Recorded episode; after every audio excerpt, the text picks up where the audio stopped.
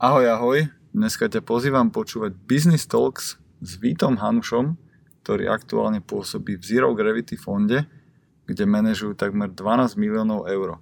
V rámci podcastu sme sa bavili o tom, aký je rozdiel medzi českými a slovenskými founderami, aké je to manažovať e, taký veľký batch peňazí a ako si vyberajú svoje startupy, ktoré oslovia, ako vyzerá ich pipeline, čo si všímajú na founderoch, na business pláne a ako sa potom rozhodnú, do ktorých tímov investujú a do ktorých nie.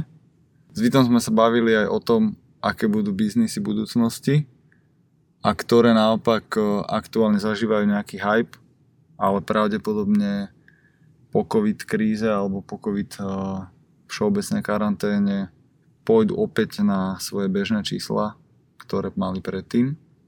Takisto sme sa bavili, ako bude vyzerať e, business development, ktorý sa často dial na konferenciách. Ľudia lietali po svete na rôzne hodinové, dvojhodinové meetingy chodili na konferencie, kde deň, dva mali svoj stánok a tam v rámci vymieňania vizitiek a nejakých stretiek prebiehal business development. Takže uvidíme, ako to bude ďalej, či to bude podľa neho potrebné. A okrem toho, že je veľmi skúsený z korporátu, Boston Consulting Group, mal aj vlastnú firmu a naposledy pomohol vyškalovať úspešne jeden startup do zahraničia. Je veľmi vecný a priamy a zaznelo v tomto rozhovore veľmi veľa užitočných rád, hlavne pre začínajúcich podnikateľov. Pozývam ťa počúvať Business Talks, kľudne si podcast pustí na večerný chill, na nejakú večernú prechádzku, alebo keď jazdíš na bajku, prípadne ideš behať nejaký easy run a vychutnaj si ďalší diel. You're listening to Business Talks. Vítek, vítaj. Rád by som sa teda bavil o Zero Gravity kapitále, iniciatíve, ktorá aktuálne funguje na Slovensku a patríte medzi troch e, správcov peňazí, ktoré by mali byť e, rozdelené medzi slovenské, musia to byť slovenské projekty a startupy? Není to přímo slovenské startup, je to o tom, že v podstatě ten kapitál, který nám byl svěřený, tak je určený na rozvoj slovenské, Slovenska obecně, ať už v regionech, tak i v bratislavském regionu nebo mimo bratislavský region. To znamená, nemusí to být nutně e, slovenské firmy, nicméně účelem toho kapitálu je, aby, aby rozvíjel Slovensko a zároveň, aby pomáhal, když to tak řeknu, na Slovensku. To znamená, že i zahraniční firmy mohou přicházet v, eh, v rámci toho kapitálu na Slovensko, můžou tady v podstatě, jak už to tak řeknu, podnikat, má to samozřejmě svoje podmínky, ale uh, primárně to není nutně tak, uh, že to musí být jakoby jenom, jenom slovenská firma. To znamená, když je to zahraniční firma, která přichází na Slovensko, kde má buď to nějaký expanzní nápad, nebo tady chce něco vyvíjet, nebo chce využívat jako zdroje, který Slovensko poskytuje, ať už to jsou jako uh, lidské zdroje nebo nějaké know-how, tak má samozřejmě právo si založit entitu a, a v rámci té entity jako startup vlastně vyvíjet jako technologii v rámci slovenského regionu nebo komerčně vstupovat jako na, na území Slovenska. To znamená, nemusí to být nutně, když to tak řeknu, čistě jenom slovenská firma, ale může být i zahraniční. Akože stále si hovoríme, že my v Bratislave, v Košiciach, ale aj na celom Slovensku máme plno, plno talentu, čo sa týka developerov, ale aj salsákov, grafikov, plno, šikovných ľudí, ktorí, ktorí vyvíja takéto vlastné svoje projekty. A už aj e, ľudia boli v zahraničí, vrácajú sa niektorí postupne späť aj zo Silicon Valley, prípadne z Ázie. A práve ľudia v okolí campusu, Connectu a, a podobných e, coworkingov na Slovensku 365 v Bystrici, prípadne Iskubator v Košiciach, mnohé iné, mnohé iné iniciatívy, Nexteria, Leaf a môžeme takto pokračovať, presne snažia dotiahnuť späť e, šikovné mozgy a múdre slovenské hlavy, aby tu na rozbiehali nejaké veci. Ale otázka, že máte, máte celkom dosť peňazí, e, ktoré by ste mali rozdeliť medzi tieto firmy, ale že reálne je toľko talentu a toľko projektov, medzi ktoré to vieme alebo viete rozdeľovať? Vieš dať nejaký takýto insight pohľad? Prosím. Určitě.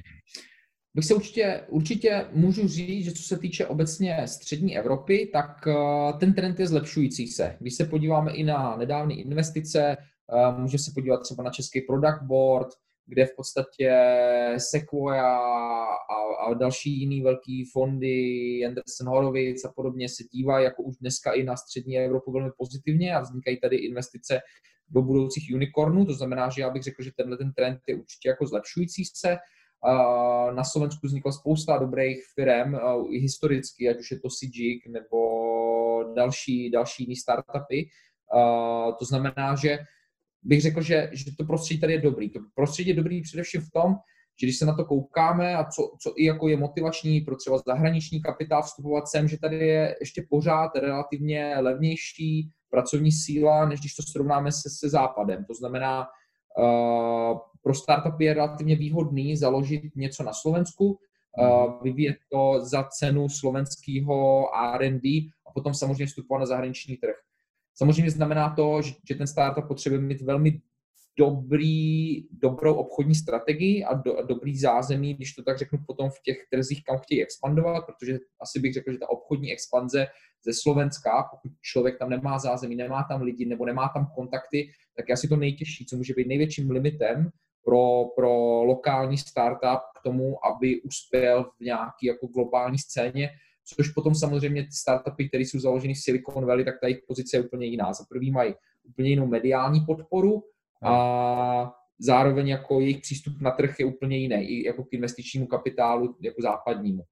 To znamená, že tohle to je jako něco, co my musíme budovat a to je jako jeden z důvodů, proč právě Zero Gravity Capital partneruje s, s Campusem, partneruje se Zero Hundred Conferences, kde je vlastně snaha vytvořit ten ekosystém, který funguje, když to tak řeknu v Americe, a který funguje jinde, mm-hmm. a pomoct tomu slovenskému trhu v tom, aby, aby ty jednotlivé startupy uh, uspěly. Co týče potom toho objemu, kde byla ta otázka, já bych řekl, že objem slovenských startupů nebo obecně jako tady ve střední Evropě je až překvapujíce veliký. Uh, to znamená, že jako potkávat se se spoustou jako zajímavých ideí je, je uh, jako velmi častý, Aha. Uh, kde, kde potom dochází na to lámání toho chleba, tak bych řekl, že je ve chvíli, kdy se posuzují veškeré ty aspekty toho, který startup je vlastně jako investovatelný, protože to musí být kombinace víc faktorů. Uh, primární faktory, které tam jsou, tak jsou vždycky ten founding team, to znamená, že ten, že ten tým je, je, je dostatečně nenutně seniorní, ale je schopný uh, postihnout veškerý ty aspekty toho startupu. Takže velmi často se potká člověk se společností, která má velmi dobrou technologii, ale má velmi podceněnou uh, obchodní strategii, nebo v podstatě ani nemá obchodní strategii.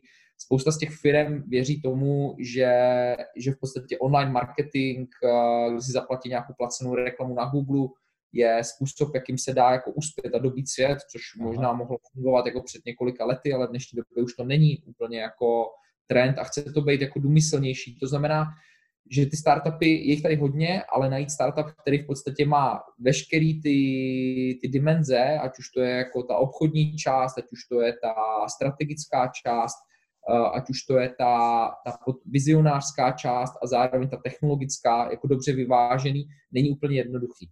To znamená, že i my se snažíme v podstatě trošku pomáhat potom těm startupům a propojovat je s lidma, když víme o, jako když to řeknu, jiným startupu, se kterým se dokážou pobavit, uh, najít vhodný lidi do týmu, tak se snažíme trošku i ty startupy jako mentorovat, bych to tak řekl, protože kdybychom to měli brát čistě tak, že se na to díváme jako našim, našima brýlema, řekneme si ano, ne, ano, ne, tak by ten prostor opravdu nebyl velký. To znamená, že bych řekl, že specifikum jako Slovenska je v tom, že je tady pár zajímavých myšlenek a je potřeba jim pomoct a vysvětlit jim v podstatě, jak se na to dívat holisticky, na veškeré aspekty toho jejich podnikání, aby mhm. byli schopni uspět. A pak mhm. jsou, pak jsou investovatelní. A čo sú pre teba také signály, že fú, že toto, toto nie, že tu na chalani alebo dievčatá ešte zapracujte, tento, tento nápad nie je ešte investovateľný Kdo je pre teba pripravená firma na prijatie kapitálu? Určitě. Uh, tak myslím si, že jedna z věcí, kterou, která je vždycky potřeba jako dobře vybalancovat, tak je, tak je na jedné straně ambice a na druhé straně pokora. To znamená, ve chvíli, kdy vidím i dobrý nápad, ale je tam tým, který si myslí, že všechno ví nejlíp na světě, tak většinou to je takový signál toho, že těžko se s ním bude spolupracovat, jak, že investor většinou se snaží být aktivní, to znamená pomáhat uh, těm firmám ve společnostech velmi často když se mhm. podíváme na, nějak, eh, na nějakou strukturu, tak eh, investor často chce mít jako jeden, jeden, eh, jednu pozici v supervisory board, to znamená jako být aktivní a opravdu pomoct té firmě řídit, ale zároveň i chránit jakoby, tu investici a mít kontrolu nad tím, že nedochází někde k nějakým jako potenciálním únikům toho kapitálu ven, nebo že ten biznis se neřítí do propasti. Aha. To znamená, že pokora je určitě něco, co je dobrý, ale zároveň tam musí být i dobrá jako ambice, takže jako dobrý balans toho, že ty lidi jsou hodně eager a že mají jako chuť jako dobít svět, ale zároveň to nesmí být, jak už to řeknu, přehnaná arogance. To znamená, že to je první chvíle, kdy jako mám takový red flag a kdy, kdy si říkám, čím to je, čím to je způsobený. A ne nutně říkám, že to je vždycky, vždycky showstopper, ale, ale je to taková první věc. A potom velmi často se potkáváme s tím, že je to především ta obchodní strategie. To znamená, firma má dobrý produkt, má ho vyvinutý, ale má hodně zkreslený pohled na to, jakým způsobem se to dá prodávat. To znamená, že tam potom se jim snažíme aktivně pomáhat v tom, že jim se snažíme dát nějaký hint a vždycky jako důležitý vidět tu reakci. Spousta z těch firm je vůči tomu rezistentní, ne, nedůvěřují tomu, nedůvěřují ty zkušenosti, kterou vlastně ten partnerský tým v tom venture kapitálu má to potom jako ve finále se moc neposouváme dopředu a nebo jsou, nebo jsou ty lidi uh, jako receptivní, jsou otevřený tomu poslechnout si názor, uh, zamyslet se nad tím a potkat se třeba za dva, za tři týdny nad, uh, nějakou, nad nějakou strategií, která je hmatatelná a který všichni důvěřujeme a to je i dobrý znak toho, že, že, ta, že s tou firmou se bude dobře spolupracovat. Jo. Obchodní strategie bych řekl asi. Super, a tomu sa chcem teraz trošku, trošku povenovať, lebo presne biznis a medzinárodný obchod, to je to, čo nás v Business Talks väčšinou zaujíma. A snažíme sa zistiť, že ako ľudia, ako foundry, founderky otvárajú zahraničné trhy, lebo Bratislava, Košice a na Slovensku často ľudia sa snažia proste uspieť na tom svojom lokálnom trhu a potom, keď otvoria Brno alebo Prahu, tak sa z toho tešíme a prípadne k tomu pridajú ešte nejaké Maďarsko alebo sa snažia ísť do Polska, ale ako dostať slovenské firmy do zahraničia alebo jak sa ty pozeráš na go-to-market stratégiu na medzinárodné trhy? Čo, mm-hmm. čo funguje, čo máš, či máš ty dobré skúsenosti a potom možno zabrdneme aj trošku do tejto post-covid eh, éry, keďže teraz sa bavíme v máji, v kvietnu 2020 ale tak poďme aj skôr k tej international go-to-market stratégii, že čo, aké ty máš skúsenosti a čo zvyknete projektom radiť, aby vedeli otvárať aj že Londýn, Singapur, New York a takéto, že reálne světové trhy. Mm-hmm. Tak já bych řekl, že, že je především trošku škoda, jakým způsobem se na to ty firmy dívají, protože si velmi dobře na začátku uh, shrnul že společnost přijde, založí, založí startup na Slovensku, jejich další ambice je dostat se do České republiky, pak případně do Polska nebo do Maďarska. Problém v dnešním venture kapitálovém světě nebo obecně startupovém světě je čas. Uh, málo kdy se stane, že někdo vymyslí něco, pokud se nebavíme o nějakým opravdu deep techu nebo o, o zdravotnictví, že někdo vyvine něco, co na světě ještě jako nikdy neexistovalo. Velmi často existuje už něco podobného, nebo někdo pracuje na něčem, co je relativně podobný a pokud on má jako tu startovací pozici lepší v tom, že řekne, že začal vlastně, když řeknu v Německu, v Londýně nebo v US, tak samozřejmě jeho rychlost expanze je výrazně větší. To znamená, že dívat se obecně na ten startup s tím, že půjdu tímhletím postupným organickým růstem ze zemí, který znám, který znám kulturně, který znám obchodně, je na jednu stranu jako bezpečný, na druhou stranu limituje to velmi tu firmu v tom, že v rychlosti expanze a s největší pravděpodobností se jí málo kdy podaří být úspěšný na globálním trhu a to z toho důvodu, že než se vlastně dostane do toho bodu, tak už na tom trhu existuje pět jiných řešení, který to vznikly lokálně, nebo který expandovali ze západu. To znamená, mm. že my se snažíme trošku měnit ten pohled těch startupistů s tím, že ano, je jako samozřejmě dobrý, když člověk začne na Slovensku, oskouší si ten, oskouší si ten startup, ale potom se na to dívat obráceně, dívat se na to tím stylem, že nejdřív si identifikuju, jaký jsou nej, potenciálně nejzajímavější trhy.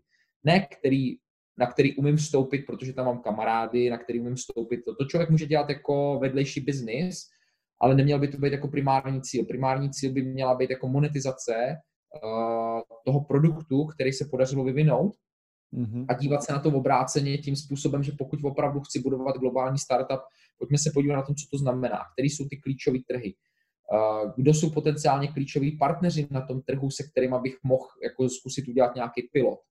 A nebát se vlastně toho, po tom, co si oskouším, že třeba na Slovensku ten produkt může fungovat, nebo ta technologie, tak jít na to tím stylem, že opravdu mám tu ambici dobít jako ty, ty klíčové trhy a ne ty, který vím, že jsou, jako když to tak řeknu, low hanging fruit, kam se dokážu mhm. dostat. To je zároveň i dobrý ověření toho, jestli ten produkt a jestli ten business model je funkční, protože každá, velmi často se nám stává, že potkáváme společnosti, eh, které přes kontakty dokážou jako sehnat 5, 10, 15 klientů na Slovensku, ale otázka je, jestli se jim to podaří, když to řeknu bez kontaktů, kamarádů, přátel a, a podpory, udělat v Německu. A to je vlastně to ověření toho, že se pokusím vymyslet tu strategii tak, jak, eh, jak jít ne tím organickým růstem, ale když to řeknu tím, tou strategickou expanzí, tak je jako velmi klíčová. Není to samozřejmě jednoduchý, velmi často to vyžaduje být kreativně nebo se spojit s někým, kdo, kdo to má nějakou zkušenost. Protože velmi často startupy zakládají lidi, který, kteří rozumějí technologiím, kteří rozumějí tomu produktu, který vyvinuli, ale ta obchodní stránka je velmi jako podceněná, kde bych řekl, že je to především ta klíčová stránka, protože dneska prodat je ve finále asi to jako nejtěžší. Eh, když člověk umí vytvořit demand po svém produktu, tak vždycky dopracuje pár features, dopracuje pár technologií, posouvá se dál a především má i jako nejen investiční kapitál, ale má i finanční trakci z toho obchodu, který realizuje a to je jako, když to řeknu, suplementárním eh, motorem kapitálu pro tu společnost, aby dlouhodobě mohla fungovat. To znamená dívat se na to v obráceně a druhá věc, nebát se propojit se s firmama, které toho dosáhly, to znamená, uh, nebál bych se klidně spojit s jinýma startupy nebo společnostma, kteří dělají možná trošku jiný biznis, ale mají podobný obchod, to znamená, když dělají B2B enterprise sales, spojit se s nimi, jakým způsobem to dělají a nechat si poradit. To znamená, eh, nevěřit tomu, že vyvinu v garáži produkt a on se sám bude prodávat, bohužel tak to v dnešní době nefunguje.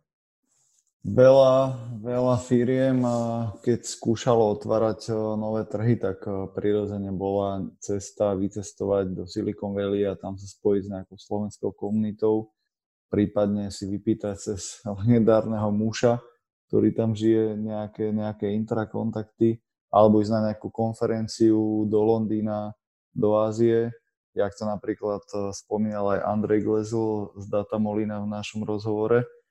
Ako to bude podľa teba teraz, keď eh, tie konferencie, kto vie, kedy sa zase rozbehnú a tie business flighty do Ameriky, do, do Británie, do Ázie možno budú obmedzené, že čo bude podľa teba teraz tá uh, salesacká obchodnícká stratégia na tieto expanzívne trhy uh, globálne?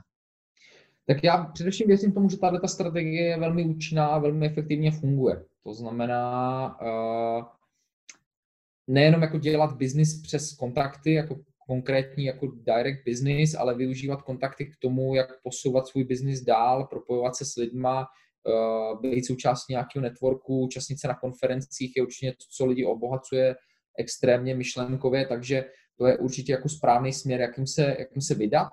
Uh, co se týče teďka koronavirové krize, uh, tak já můžu mluvit třeba z vlastní zkušenosti.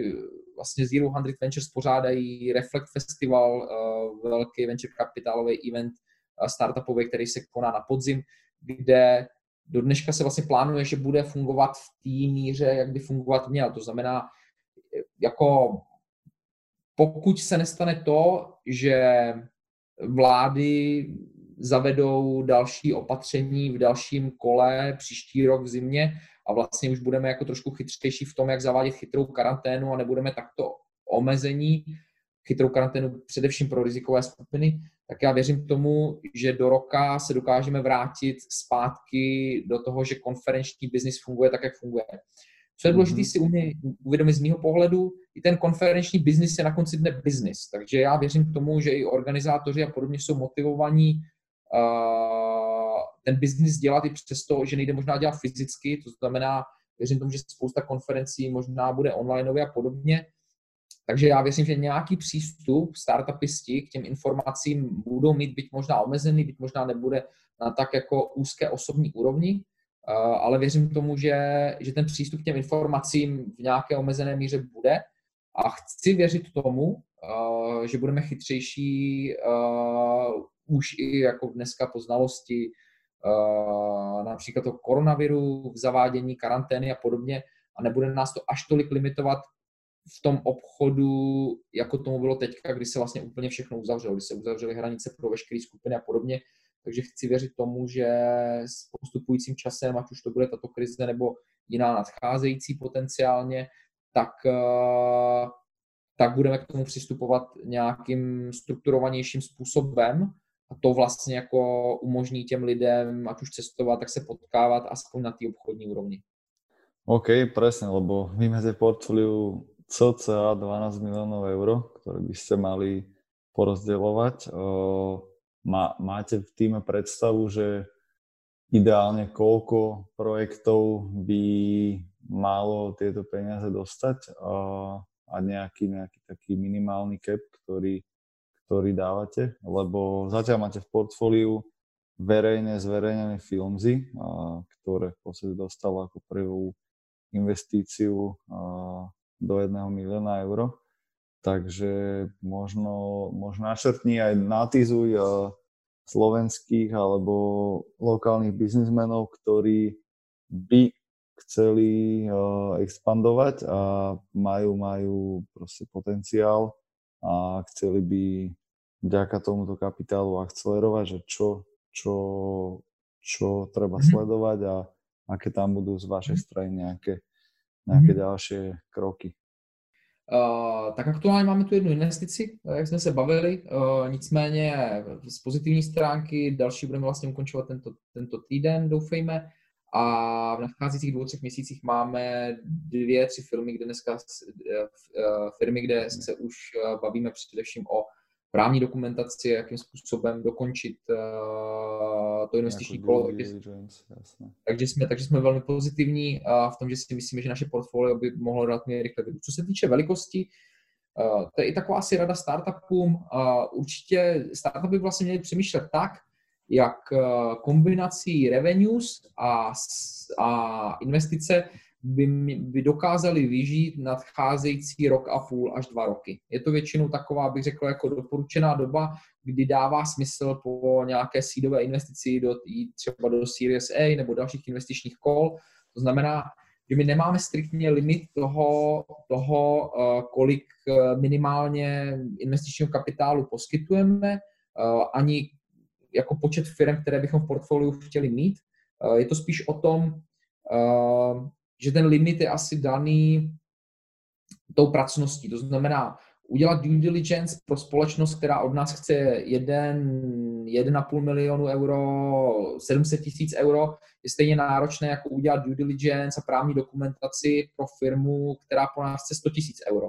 To znamená, že když se na to podívám z tohohle měřítka, tak eh, je to jako relativně hodně pracná, náročná věc. Eh, taky jako počet partnerů a počet, počet jako vůbec jako lidí ve, ve firmě je limitovaný, jako ve venture kapitálovém fondu. Uh, to znamená, že když potom chtějí dělat aktivní support, tak určitě jako není dobré mít prostě portfolio 100 firm, když to přeženu, uh, protože potom by člověk vlastně na ně neměl ani čas, protože ve fondu, který má 6, 7, 8 lidí, by to znamenalo takový, takový penzum a společností, že by vlastně s nima nedokázal být ani v aktivním kontaktu. To znamená, mhm. že to portfolio by mělo být vlastně, když to řeknu rozumně veliké z pohledu toho, že nemá smysl podepisovat tikety kolem 50 tisíc euro, protože to je jako velmi náročný. A, a dává smysl mít to jako rozumně distribuovaný. Takže neřekl bych, že tam je vyloženě limit, ale když se budeme bavit, tak bych řekl, že investice klidně můžou začínat na 400 tisíc euro a můžou se klidně pohybovat kolem, kolem 1,5 milionu. Takže to je spíš jako otázka potom potřeb té společnosti a našich jako společných diskuzí, kdy společně jako vytváříme třeba nějaký budget, když se posuneme dál v due diligence, kde se snažíme jim pomoct vlastně jak naplánovat finance na rok a půl, aby, aby kombinací rok a půl, dva roky, aby kombinací investičního kapitálu a, a vlastních revenues eh, dokázali fungovat a byli sustainable a dostali se k dalšímu investičnímu kolu. Jasné, čiže vaša úloha je hlavně ten seed. Primárně ano, primárně ano. Eh, neřekl bych, že jsme v tom jako nějak limitovaní, nebo že se tomu vyloženě bráníme nějakým, nějakým jako větším kolům. Uh, nejsme ani uzavření tomu koinvestovat, to znamená, že velmi často pokud se jedná potom o nějaké velké tikety a podobně, tak jsme ochotní se klidně bavit i s dalšími investory, které samozřejmě známe. Připojili jsme se i do, nebo iniciovali jsme uh, aktivitu vlastně pomoc slovenským startup pomocí uh, mentoringu mm-hmm. a víceméně fondy na Slovensku, které tam jsou uvedené, tak jsou, když to tak řeknu, naše partnery, to znamená, bavíme se s nimi a nemáme vlastně problém koinvestovat, ať už se slovenskými entitami, anebo s, se zahraničními fondy. To znamená, že v tomhle tom jako jsou dveře opravdu otevřený. A máš uh, ty osobně preferencie nějakých industries, které by ste vy chceli mať v portfóliu a aj takto nejako možno vyzvať tie týmy, že OK, keď ste VR alebo data driven alebo niečo podobné, tak toto presne hľadáme my, alebo je to čokoľvek od nejakých tričiek, ktoré môžu škálovať celosvetovo cez nejakú aplikáciu a podobně. Já bych neřekl, že takhle. Mám samozřejmě nějaké sympatie vůči, vůči určitým industries, ale ty se nechám spíš pro sebe. Ale ta strategie bych řekl, že je relativně jasná. Jako každý investor vlastně kapitál nám byl svěřený s tím, že my ten kapitál blendujeme s naší, s naší vlastní equity. To znamená, že není to čistě kapitál, který nám někdo poskytnul na to, abychom ho investovali, ale dáváme tam i vlastní, to znamená, se snažíme být opravdu dobrým hospodářem a dobře vyhodnocovat společnosti.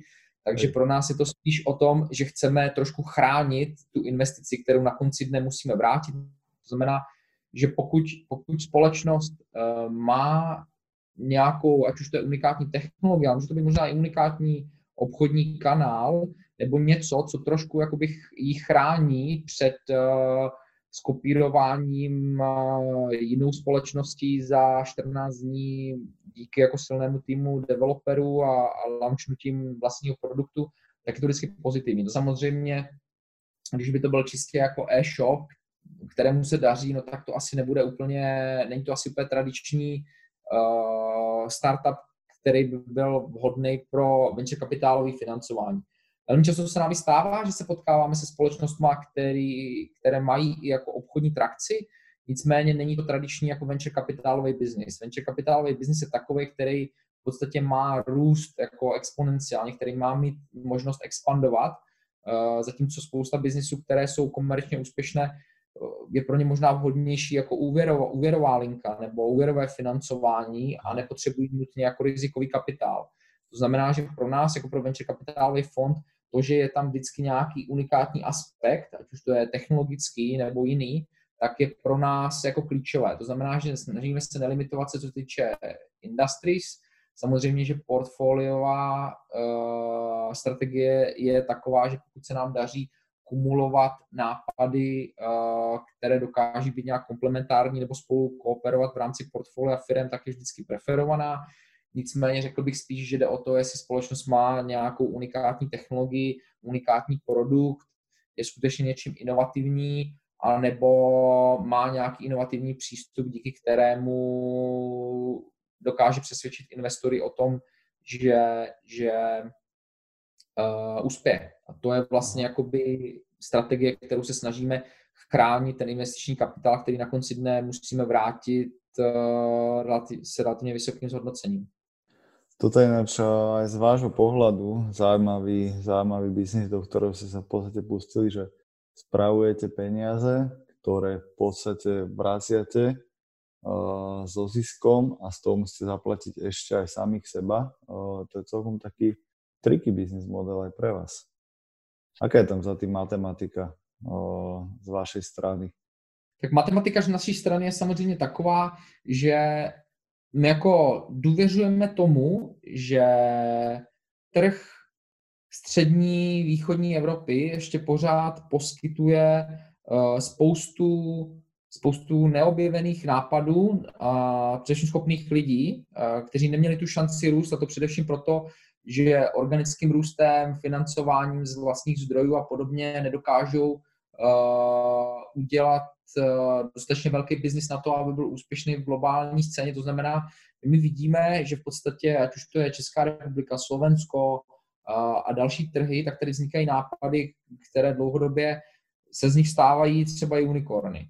A Uh, podařilo se to, podařilo se to Avastu, uh, podaří, podaří se to s něčím prostě třeba tomu product boardu, jsou tady další firmy jako Deepnote uh, a podobně. A my vidíme, že v podstatě tady vznikají jako úspěšné biznesy uh, a naše matematika je vlastně taková, že pokud se nám podaří najít dostatek rizikových investic, kde riziko eliminujeme právě tím faktorem výběru, Eh, tak v podstatě dokážeme udělat nejenom návratnost toho, toho kapitálu, který nám byl svěřený v té míře, ale dokážeme ho výrazně overperformovat na základě toho v podstatě nazbírat i další kapitál na budoucí fundování. To znamená, jako skutečně věříme tomu, že ten biznis tady, že ten biznis tady fungovat může a to byl hlavní důvod, proč v podstatě se spojil náš partnerský tým tomu, abychom um, do téhle investiční scény vstoupili. A jsou tam samozřejmě zahraniční investoři, uh, to znamená, že máme partnery z, z, nebo partnera z Izraele, jednoho partnera z Norska, to znamená, že to není o tom, že vlastně ta důvěra v ten trh bych řekl, že je výrazně větší než jenom uh, toho našeho slovenského týmu. Ty sám si, si Čech a působil si na českom trhu. Ako vidíš špecifika českých biznismenov, že majú, dobre, ste, ste skoro 2,5 násobne väčší trh ako Slovensko a predsa len Praha a Brno sú, sú väčšie mesta a sú akoby ešte bližšie na západ. Že presne si spomínal Product Board, Avast, v Česku je Kiwi alebo STRV, v Brne zaujímavá softwarová firma, obrovské už korporácie na svetové pomery jak to je možné, že v Česku to ako keby ide trošku lepšie, jak možno nám Slovákom tu na. Já bych neřekl, že to, jestli, jako, že to jde lépe nebo hůře, abych asi to definoval trošku jinak a to tím stylem, že čeští startupeři jsou, jsou zvyklí si dříve říkat o kapitál, možná jsou trošku, možná jsou trošku agresivnější, ale jako i na, i na slovenské úrovni vzniklo spousta uh, startupů, o kterých se spíš jako tolik nemluví. To znamená, když se podívám na SideG, když se podívám na Slido, Asset, Contentino, Kickresume, Aeromobile, prostě spousta, spousta, spousta jmen, uh, Exponea, uh, které vlastně jako dokázali udělat zajímavý biznis. Uh, spíš jde o to, že bych řekl povědomí slovenských startuperů o tom, jak funguje venture kapitál, není tak dobré, jako je mezi českými startupery. A to je vlastně, bych řekl, i takovým jako posláním toho, proč se v rámci ekosystému Zero Hundred Ventures, uh, Zero Gravity Capital Campus a tedy snažíme dělat nějakou osvětu, propojovat se vlastně s těma fondama a prezentovat, jaké jsou vlastně možnosti společnosti ve chvíli, kdy má tu globální ambici a kdy, kdy, kdy se vlastně nebojí jako zariskovat, eh, vzít si ten rizikový kapitál a, a snažit, se být, snažit se být ambicioznější. Takže to bych řekl, že asi taková, taková hlavní věc, že proximita možná českého trhu vůči západu je možná trošku bližší díky tomu, že vlastně sousedí hnedka s Německem a podobně. To znamená, že jako expanzní trhy vnímají, vnímají české firmy rovnou jako západ, zatímco na Slovensku velmi často ty expanzní trhy, startupy vnímají jako pojďme to zkusit na Slovensku, potom v Čechách a, a pak uvidíme. Což bych řekl, že tohle je asi největší škoda uh, tohohle vnímání. To mhm. vnímání by se mělo změnit, uh, je potřeba v tom těm startupům pomoct, pak věřím tomu, že samozřejmě uh, to může mít úplně jinou dynamiku. A ten rizikový kapitál, keď hovorí, že možno sa ho v úvozovkách viacej bojíme, je to, je to akože legitívna forma financovania rastu, eh, lebo nejsú teraz eh, veľmi trendy eh, projekty, kde zoberieme venture kapitál a nalejeme do toho peniaze, byť vývorky, Ubery a podobné, podobné firmy. Dobre, to už je, to už je samozrejme že iná liga, to už sú celosvetovo najväčší hráči, ale možno na im toto takéto odradzovacie meritko, že OK, tak ja teraz predám v úvozovkách firmu investorom, ktorí mi síce pomôžu otvoriť nové trhy, ale na konci dňa ma držia kvázi pod krkom, lebo majú viac ako 51% mojej firmy a ja už som len akoby zamestnanec vo svojej firme s 5, 10, 20 percentami a ešte sa musím niekomu zaviazať e, makať pre ňoho a splatiť mu jeho investíciu, že je možno toto taká zaujímavá obava tunajších biznesmenů. Rozumím. Rozumím. A já si myslím, že tahle ta obava je trošku lichá, bohužel, že ty lidi jako nevnímají uh, vlastně jako ten, ten potenciál, který dokážou dosáhnout tím investičním kapitálem. A když to vezmu úplně machiavelisticky a přeženu to, tak já když se podívám na, na, na exity uh, vedení, které, které nevedlo úplně jako, asi bych řekl správně, firmy jako je Uber a WeWork, tak uh, exity vlastně toho top managementu jsou v řádu stovek milionů dolarů až, až miliard dolarů, zlatý padáky, přesto, že tu firmu dovedli do toho stavu, do kterého dovedli. To znamená, pokud by kterýkoliv startuper si vlastně řekl, pokud tohle mám být můj konec tím, že skončím, že mi vlastně někdo sebere firmu a odejdu s, s, s miliardovým zlatým padákem, no tak uh, si nemyslím, že to je úplně jako špatný exit a organickým růstem takovýhle společnosti asi nikdy v životě nedosáhnu ani takového zlatého padáku. Tak to, to je jako takový vtip jako na, na úvod, Aha. ale je to o tom, že ve finále i v těch společnostech dlouhodobě, pokud ta firma bude úspěšná, půjde do Series A, půjde do Series B a podobně, dřív nebo později se stane to, že nebude mít jako 51% eh, ve své vlastní firmě. Ale je to vždycky o nastavení jako o nastavení řízení té společnosti, regulí, eh, investičních smluv, stanov a podobně. To znamená, že myslet si, že tím, že mám ve firmě 50%, že jsem zaměstnanec, že jsem přišel o svoji, o svoji společnost, bych řekl, že je špatný. Mm-hmm. Dá se nastavit investiční smlouva takovým způsobem, že je tam, když to řeknu, blokační minorita pro klíčové rozhodnutí, jako je prodej společnosti a v tu chvíli i přesto, že mám 51% ve společnosti, tak nemůžu dělat některý z úkonů, který bych třeba rád dělal. Stejně tak naopak i minoritní founder, který má za sebou několik investičních kol a má blokační minoritu na některé úkony společnosti, tak, eh, tak pořád má hlavní slovo z pohledu rozhodování. To znamená, foundři by se měli přestat dívat na, na svůj podíl přes to, kolik mají procent ve společnosti, ale musí se začít dívat na, na tu společnost, jako, jakou má hodnotu 1% ve společnosti, protože pokud by se někdo zeptal mě, tak já bych jednoznačně radši měl 10% ve společnosti, která má hodnotu 10 miliard dolarů, než 60% ve společnosti, která má hodnotu milion euro. A tam si vlastně musí, ten, ten startup si musí sám uvědomit a musí, musí si v hlavě spočítat, uh, jestli věří tomu, že svěřený peníze dokážou vygenerovat hodnotu, že minimálně každý investiční kolo z dvoj, stroj, ze čtyřnásobí uh, hodnotu jeho procent. Potom se nemusí vlastně bát zdát se v každém investičním kole jedné třetiny svého podílu, když ví, že ze čtyřnásobil hodnotu, jo, nebo z pětinásobil. To znamená, je to čistá matematika a firmy vlastně by v tomhle tom neměly být, bych řekl, neměly by se dost bát, neměly se moc bát, pokud opravdu věří sami sobě, pokud věří tomu biznisu a ten biznis má potenciál.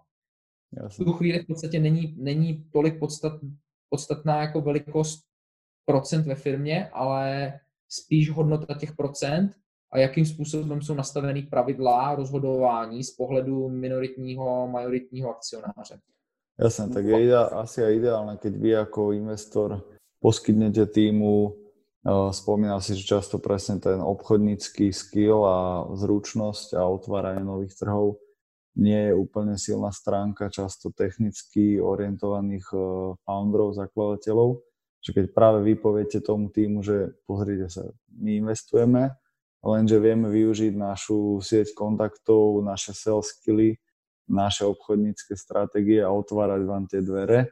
A sú to presne tie, tie smart money, ak sa hovorí, že dobre, investujeme, zoberieme vám nejakú ekvitu, lenže vďaka našim skúsenostiam a, a týmu odborníkov, mentorov vieme jednak akcelerovať váš produkt, vy sa môžete stále sústrediť iba na vývoj a my vám ho pomôžeme predať alebo, alebo nejak, nejak takto podobne v vozovkách motivovať ten začínajúci alebo už nejaký zaseknutý projekt, ktorý potrebuje zase nejako potlačiť, že ho motivujete týmto, že mu viete dať tú, tú odbornosť.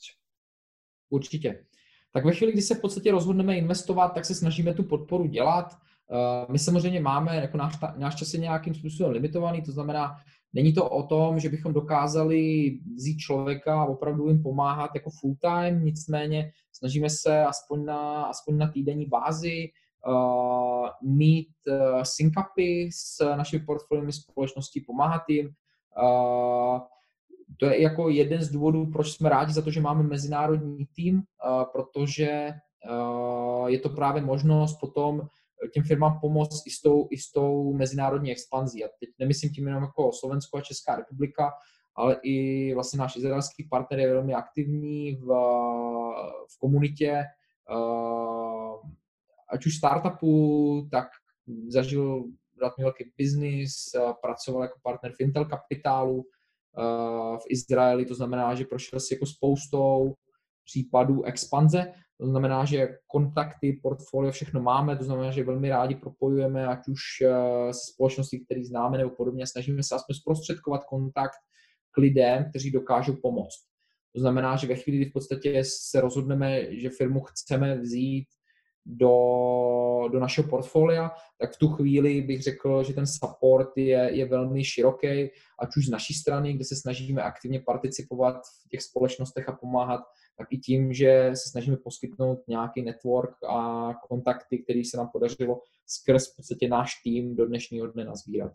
Čiže vy v podstate nedodáte full-time človeka do investovaného startupu, skôr je to taký o, ani nie part-time úvezok, ale proste je tam pridelený nejaký investičný manažer, ktorý s týmom kontroluje nejaké týždenné, mesačné KPIčka a snaží sa im pomôcť, že OK, teraz nevieme sa pohnúť v tomto. Dobre, máme tu Roja z Izraela, ktorý má na to ľudí, spojíme vás. OK, máme tu Víta, ktorý zase má kontakty na toto a máme tu chalana z Norska, ktorý má zase kontakty na toto, že to je akoby tá vaša pridaná hodnota. Ano, já bych řekl, že my nechceme primárně zasahovat uh, do toho biznisu. Uh, nám, my jako nemáme ambici přebírat nějakým způsobem biznis uh, našich startupů, to znamená, že dosazovat tam našeho člověka, který by tam uh, seděl a dohlížel nad tím, jestli všechno je vykonávaný uh, ideálně a podobně. My prostě chceme mít portfolio firm, kterým dokážeme důvěřovat, foundry, kterým důvěřujeme, že když se na něčem domluvíme, tak to vždycky udělají. To znamená, že spoustu z KPIček, který nastavujeme, tak nastavujeme společně s tou firmou, tak aby oni se cítili s tím komfortní a aby oni uh, si sami vydefinovali KPIčka, kterým důvěřují a sami si nastavili něco, co, co jsou schopni realizovat v budoucnu. To znamená, že nechceme, když to tak řeknu, dosazovat tam špiony ani, ani uh, být v podstatě v této pozici, uh, ale zároveň jako ta aktivita se vždycky odvíjí za prvý podle stáří toho biznisu a jejich schopností, to znamená u firm, kde vidíme, že je velmi schopný funding tým, tak opravdu máme jednou za 14 dní schůzku, kde když mají problémy, tak uh, to s nimi řešíme, když nemají problémy, tak si spíš jakoby říkáme, jak se věci vyvíjejí. Když je to mladší firma, která opravdu něco nastavuje, zase nebráníme s nima strávit eh, jednou za týden eh, půl dne nebo když to přišlo třeba celý den, eh, s tím, že ten z nás, který má ten, tu hodnou experience v doméně toho startupu, tak pomoct s čímkoliv, ať už to je obchod, ať je to technologie, ať je to operations, organizační záležitosti a podobně, tak snažit se v podstatě jako dedikovat si ten čas a pomoct. To znamená, snažíme se pomáhat firmám tam, kde je to potřeba a tak, jak je to potřeba, ale nemáme ambici v podstatě dosazovat si do firm aktivní CFO a jiný, jiný uh, role, abychom měli nějakou kontrolu nad uh, biznisem těch founderů a naopak chceme vložit ten trust těm founderům k tomu, aby oni dokázali realizovat ty plány, které společně připravíme.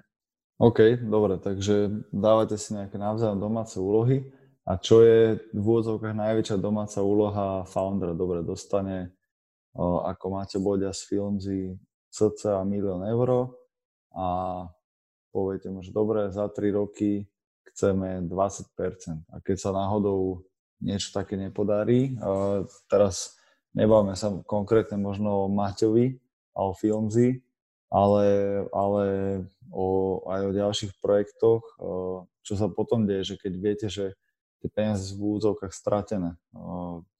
Jak to, jak to hasíte, alebo jak sa na to pozeráte takto? Jste nějak zabekovaný, zarezervovaný?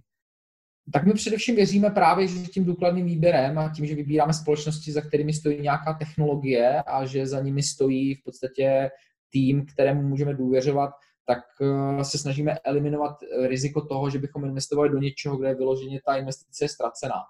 To znamená, že když to vezmu ad absurdum, kdyby se cokoliv stalo a jsou samozřejmě jako je vyšší moc, než eh, čistě jenom jestli fun, business funguje nebo nefunguje. Vy, vy například koronavirová krize, pokud bychom zainvestovali do společnosti před koronavirovou krizí, která by tu, tu společnost položila, tak my věříme tomu, že vždycky je tam aspoň ta technologie nebo něco, kde může být další společnost, která může mít o to zájem. To znamená, že i pro ty foundry, i pro nás vždycky tam je nějaká aspoň likvidační hodnota té společnosti a že nikdy to není jako fail tím, tím způsobem, že se to zavře a nic z toho není.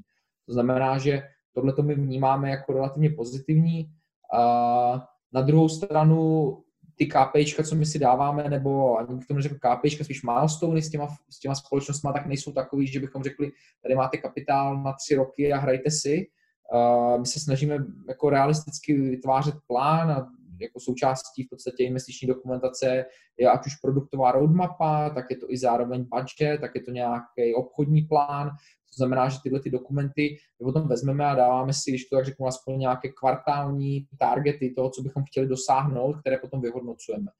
To znamená, že je to o tom, uh, že když společnost prostě vidí, že nutnost je do, do, dokončit nějakou část technologie, tak my samozřejmě se bavíme, jaká je feasibilita dokončení, co k tomu potřebují a na základě toho potom si čekovat, jako jestli jsme to dosáhli, proč jsme to dosáhli o měsíc díl a jestli dokážeme my pomoct, abychom to urychlili. To znamená, že ty milestone jsou nastavené jako na frekventovanější úrovni, řekl bych mm, půl roku, půlroční úrovni, kde se snažíme sledovat v podstatě, jak se ten biznis vyvíjí a pokud by přicházel nějaký event, toho, že, že, že ta firma se řítí do propasti, tak my o tom relativně brzo víme a dokážeme rychle jednat. To znamená, případě, že bychom viděli, že něco jde opravdu špatně, tak nejenom pro zachování naší hodnoty, ale i pro zachování hodnoty pro ty foundry, aby v podstatě neskončili v insolvenci, tak se případně dá bavit třeba i o fire saleu, kde, kde díky tomu, že ty společnosti mají něco unikátního, tak, eh, tak ta společnost už v raném fázi, fázi nebo stádiu má, má hodnotu, která se dá monetizovat na trhu nebo která se dá monetizovat nějakým, uh, nějakým způsobem, ať už to je joint venture nebo, nebo jiným. Je řešení naliať ještě více penězí, keď nějaký start? Samozřejmě. Já bych řekl, že, já bych řekl, že uh, my se snažíme hledat společnosti, kde si necháváme prostor i pro, i pro další investice uh, a věříme tomu, že v podstatě že jako naše alokace kapitálu, kterou děláme, tak se dá rozšířit s tím, že my, my, my tak nějak plánujeme, že bychom chtěli jako v těch, v těch společnostech ten kapitál rozšiřovat. A společnost většinou taky nepotřebuje ten kapitál, když to řeknu úplně day one, aby, se jim, aby jim potom ležel na účtě, to znamená, že se dá investovat i v trančích a podobně. A to je něco, kde my právě důvěřujeme, že, že úspěšný biznis bude peníze potřebovat. To znamená, že když přijde nějaká krize nebo když se může stát cokoliv, jako se stalo teď, spousta z biznisů je zdravých a podobně, tak, eh, tak samozřejmě nemá cenu uh, úspěšnou potenciální společnost prodávat jen kvůli tomu, že má krátkodobě problémy. Uh, to, to, to se děje až ve chvíli, kdy ta firma má dlouhodobé problémy a kde je vidět, že v podstatě je nějaký aspekt, který bohužel neumožňuje uspět v té míře, která byla původně plánovaná. Mm-hmm.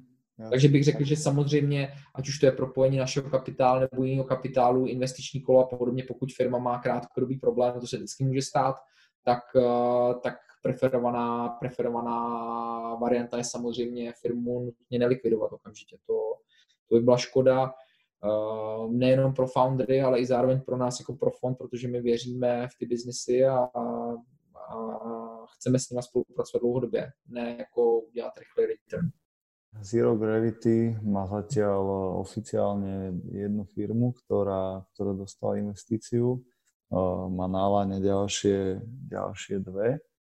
A jak ty, jak ty vnímaš všeobecne budúcnosť celého inter, international salesu a, a, a v podstate táto, táto nazvime to, že možno blíže sa post-covid éra, akým, akým štýlom pôjde možno technológia a investície z fondov, ako ste vy, prípadne veľkých medzinárodných fondov, že čo teraz sú také hot topics, čo sa vyhľadáva, aké projekty, v akých v akej industrii. Lebo ty spomenul, že máš nejaké uh, osobné preferencie, čo sa týka vášho Zero Gravity, ale že čo sa hovorí tak všeobecne vo svete na trhu, že čo bude teraz uh, veľká potreba a mm-hmm. do čeho chcú investovať väčšie, väčšie fondy.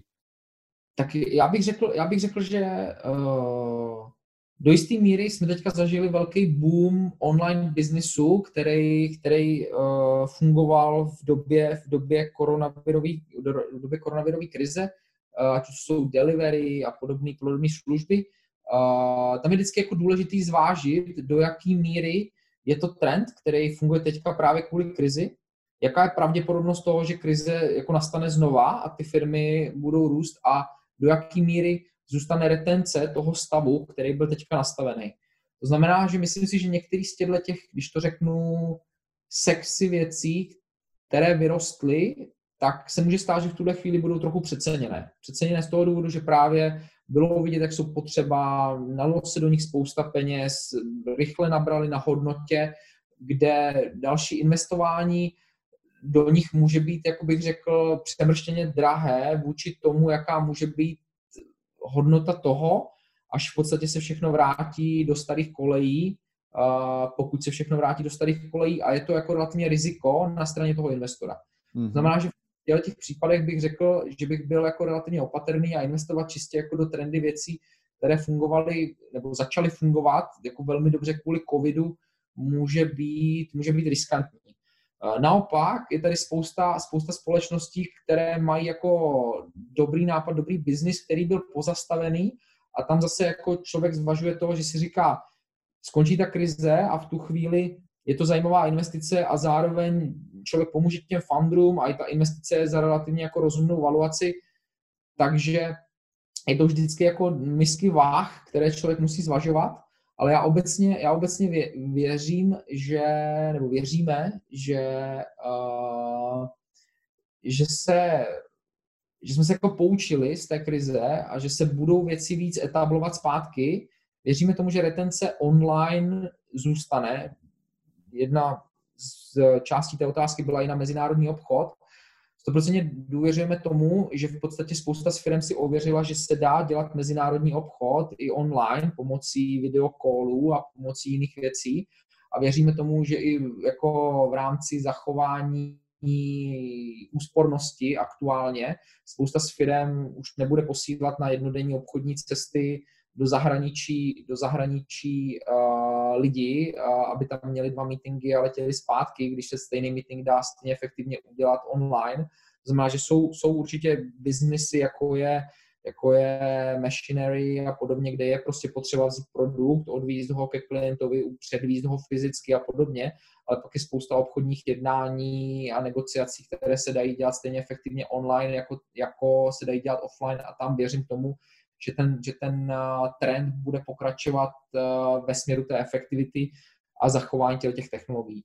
To znamená, že co se týče důvěry v biznisy, určitě existují biznisy jako, jako pohostinství a podobně, které nejsou ale typickým, bych řekl,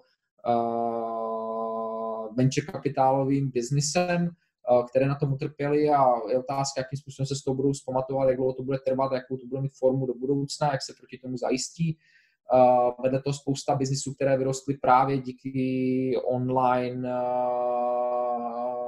funkcionalitám, které vlastně byly využívány, ale tam bych očekával, že bude mírný pokles, pokud v podstatě jako se nebude krize opakovat.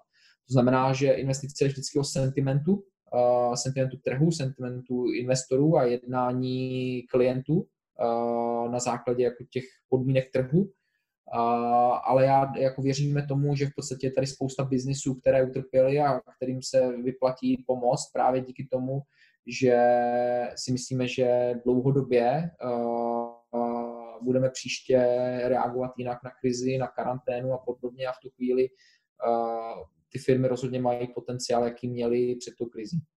Vítek, dalo by sa s tebou rozprávať ešte dve hodiny o tomto a presne vrtá sa v číslach, ako, ako všetko vyzerá, ako vyzerá taký investorský deň, ako vyzerajú vaše Excely a tie pipeliny, keď máš malý slovenský trh a ako z neho vyťahneš presne tie nuggetky, tie zlaté vajce a investuješ do nich.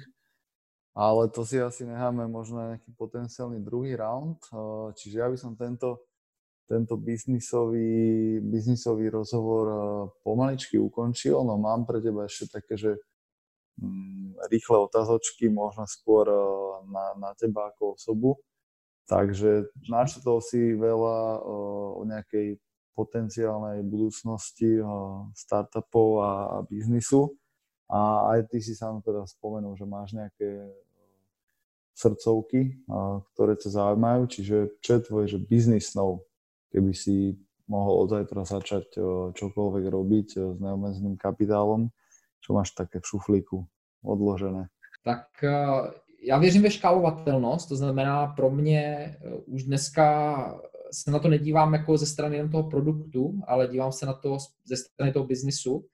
To znamená, že dneska, když se vlastně na to dívám, nebo když, když už mám nějaké věci v šuplíku, tak na to jdu obráceně, dívám se na to, jaké kanály dneska jsou úspěšné, jakým způsobem se dá dneska prodat, co funguje, jaké jsou inovace.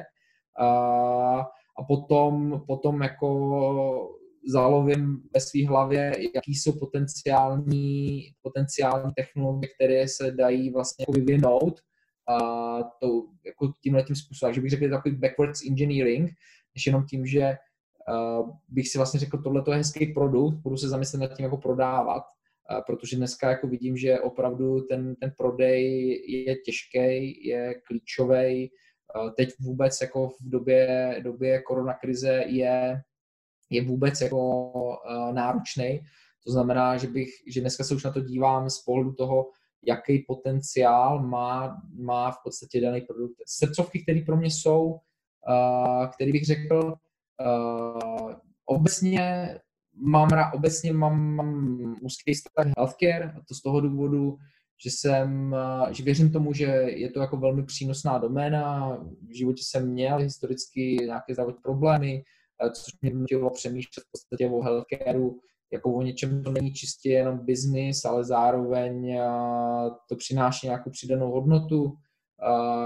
takže to bych řekl, že je jako jedna z domén, která, která, kterou mám rád, která se mě líbí.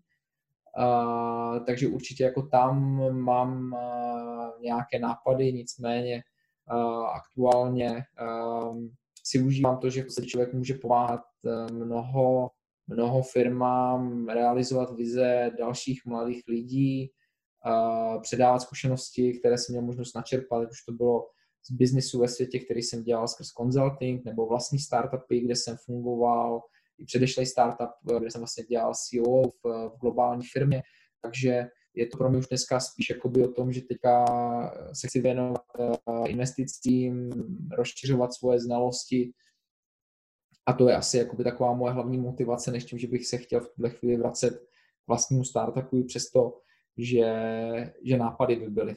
Výborne si začal a pokračoval to odpovedou, lebo ja to rovno premostím na ďalšiu moju obľúbenú otázku, taká business mantra alebo know-how, alebo po slovensky nejaká vedomosť, ktorú zvykneš radiť e, ľuďom v biznise, že toto som sa naučil a toto bola fakt vec, ktorú implementuj do svojho podnikania, do svojho škálovania, do svojho obchodu, čokoľvek.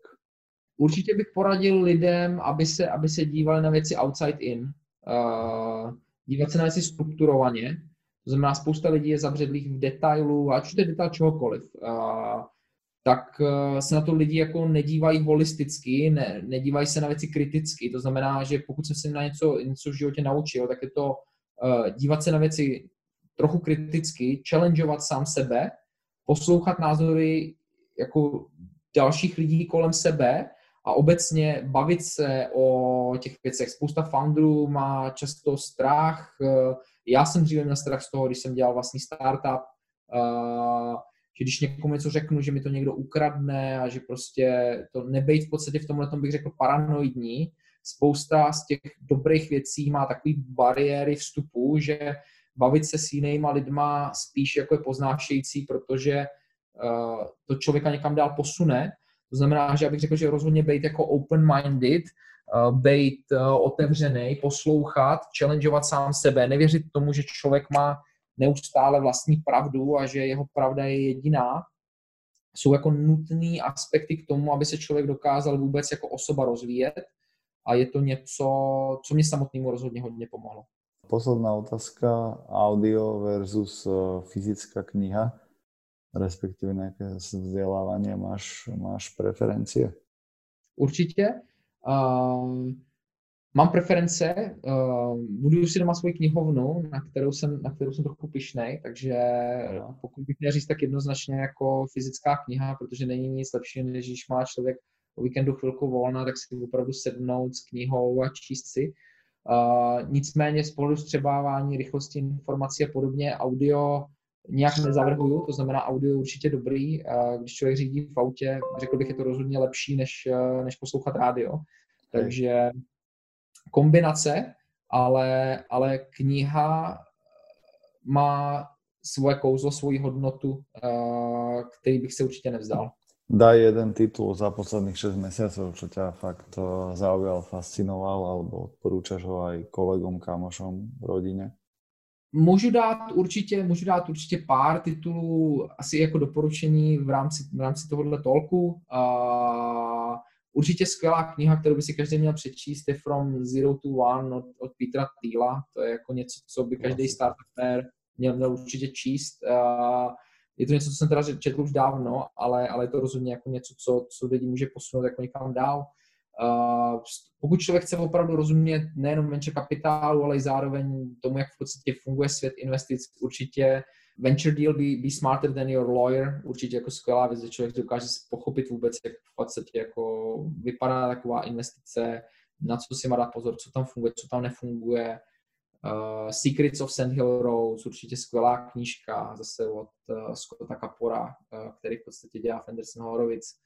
Uh, dokážu říct hard things about hard things od uh, Bena Horovice. Spousta jako dobrých mm-hmm. titulů, které bych doporučil v tom venture kapitálu. Super. Vítek Hanuš, děkujeme za tvoje myšlenky, názory. Já moc děkuji za ten prostor. Uh, budu se těšit, že, že potkám spoustu z posluchačů tohoto podcastu. Super. Tak o, pekný deň prajem ešte. Taky díky moc. Držím palce. Mějte se.